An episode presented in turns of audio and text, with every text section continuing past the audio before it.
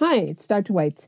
Thank you so much for joining me for this episode of the Private Medical Practice Academy. I want to talk about how do you actually start a business. You know, this seems to be raised as an issue in a number of the Facebook groups that I'm in, and people are always stressed over how do I do it, how long does it take, how much does it cost, can I do it myself? Well, let me tell you, it's super easy, it doesn't take very long, and absolutely you can do it yourself. As a matter of fact, I've always done it myself. And today, I'm going to go through with you the steps of how to do it so that you can get started. Number one, you need to come up with the name of your company.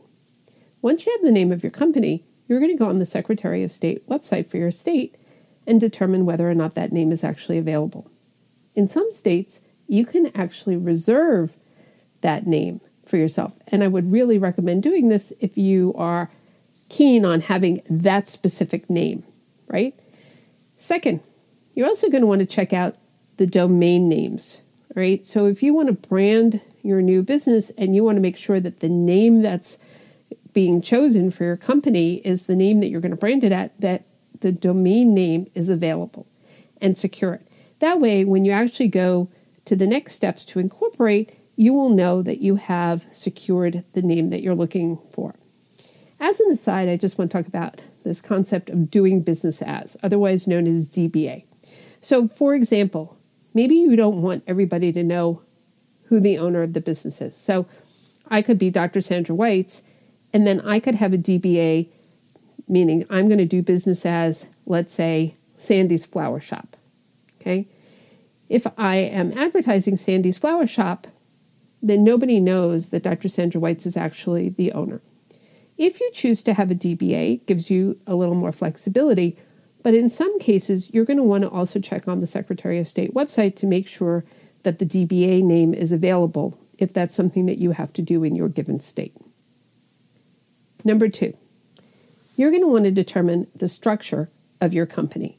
You need to determine whether or not you want to be an LLC or an S corporation. Now, I would strongly recommend that you have this conversation with your CPA so that you come to understand the advantages and disadvantages of both of these options. That said, I've always had an LLC for each of my businesses. Why? Because an LLC actually gives you much more flexibility, especially when it comes to the voting rights. And an LLC is uniquely positioned in that you can be taxed either as a partnership or an S corporation. So in this way, you actually get the benefits of an S corporation, but the flexibility of an LLC. Again, have that conversation with your CPA, but that's what I've done in the past. Now, we're ready to move on to the next step. You're going to go to the Secretary of State website and look for Articles of Incorporation or Articles of Organization. You're going to need to fill out the form, and there are a couple of key pieces of information you're going to need. Obviously, you need the name. We've already secured that. And you're going to need to know the corporate structure. We've already discussed that.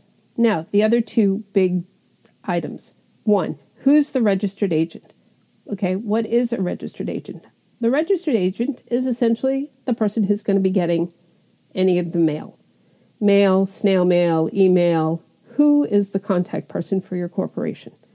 This is really important. It could be a CPA, it could be an attorney, it could be a family friend, it could be some relative, or it could be you. I would strongly recommend that it's you. Why? Because basically this is the way in which the Secretary of State will communicate with you. And it is really important that you keep up to date with this.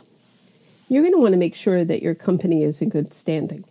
And that usually means that at least once a year you have to fill out an annual report and sometimes other paperwork.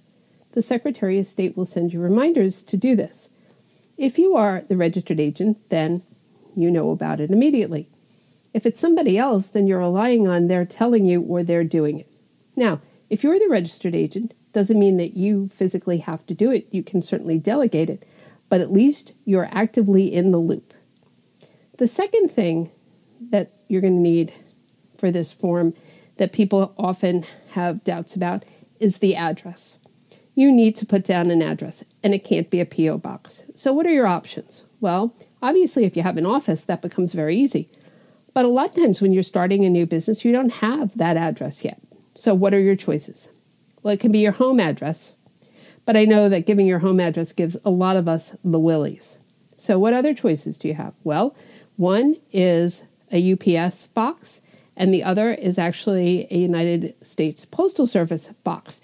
Both of those, if you rent a box, you can actually get a physical street address. And that way, you don't have to give your home address. Just as an aside, you really have to recognize that you can always change the address simply by going to the Secretary of State website. So this is just not really a big deal, even if you give one address to start and then ultimately have to change it. Next, we're going to have to get what is called an EIN. An EIN stands for an Employer Identification Number. And essentially, this is your business's social security number. It is something that you're going to need to be able to get a bank account. It's going to be on every form where somebody is either going to pay you or that you have to pay them. So how do I get one? Well, you can use a service or you can do it yourself. Needless to say, it's again one of those super easy things you can do yourself. And if you click on the link below this episode, it will actually take you to the website to get your EIN. Something that is essential but pain-free.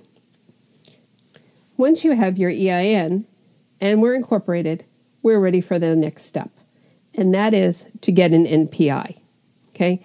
And I'm sure that you're sitting there thinking to yourself, well, wait a minute, I have an NPI number. Yes, you individually may have an NPI number, but you need an NPI number for your business. If you're starting a practice, you need an NPI number. If you add an ambulatory surgery center, you need an NPI for that business. You add an imaging center, you need an NPI for that. So every time you add a business entity, you will need a new NPI to be attached to that. Again, if you go to the bottom of this episode, you'll find a link that will take you to get a new NPI number for your business. And then you should be ready to go. Thanks for joining me. Be sure to sign up for my newsletter below, and I'll be sending you tips on how to start your practice, best run your practice, grow the practice, and then ultimately be able to leverage your medical practice into multiple other businesses. I hope to see you soon.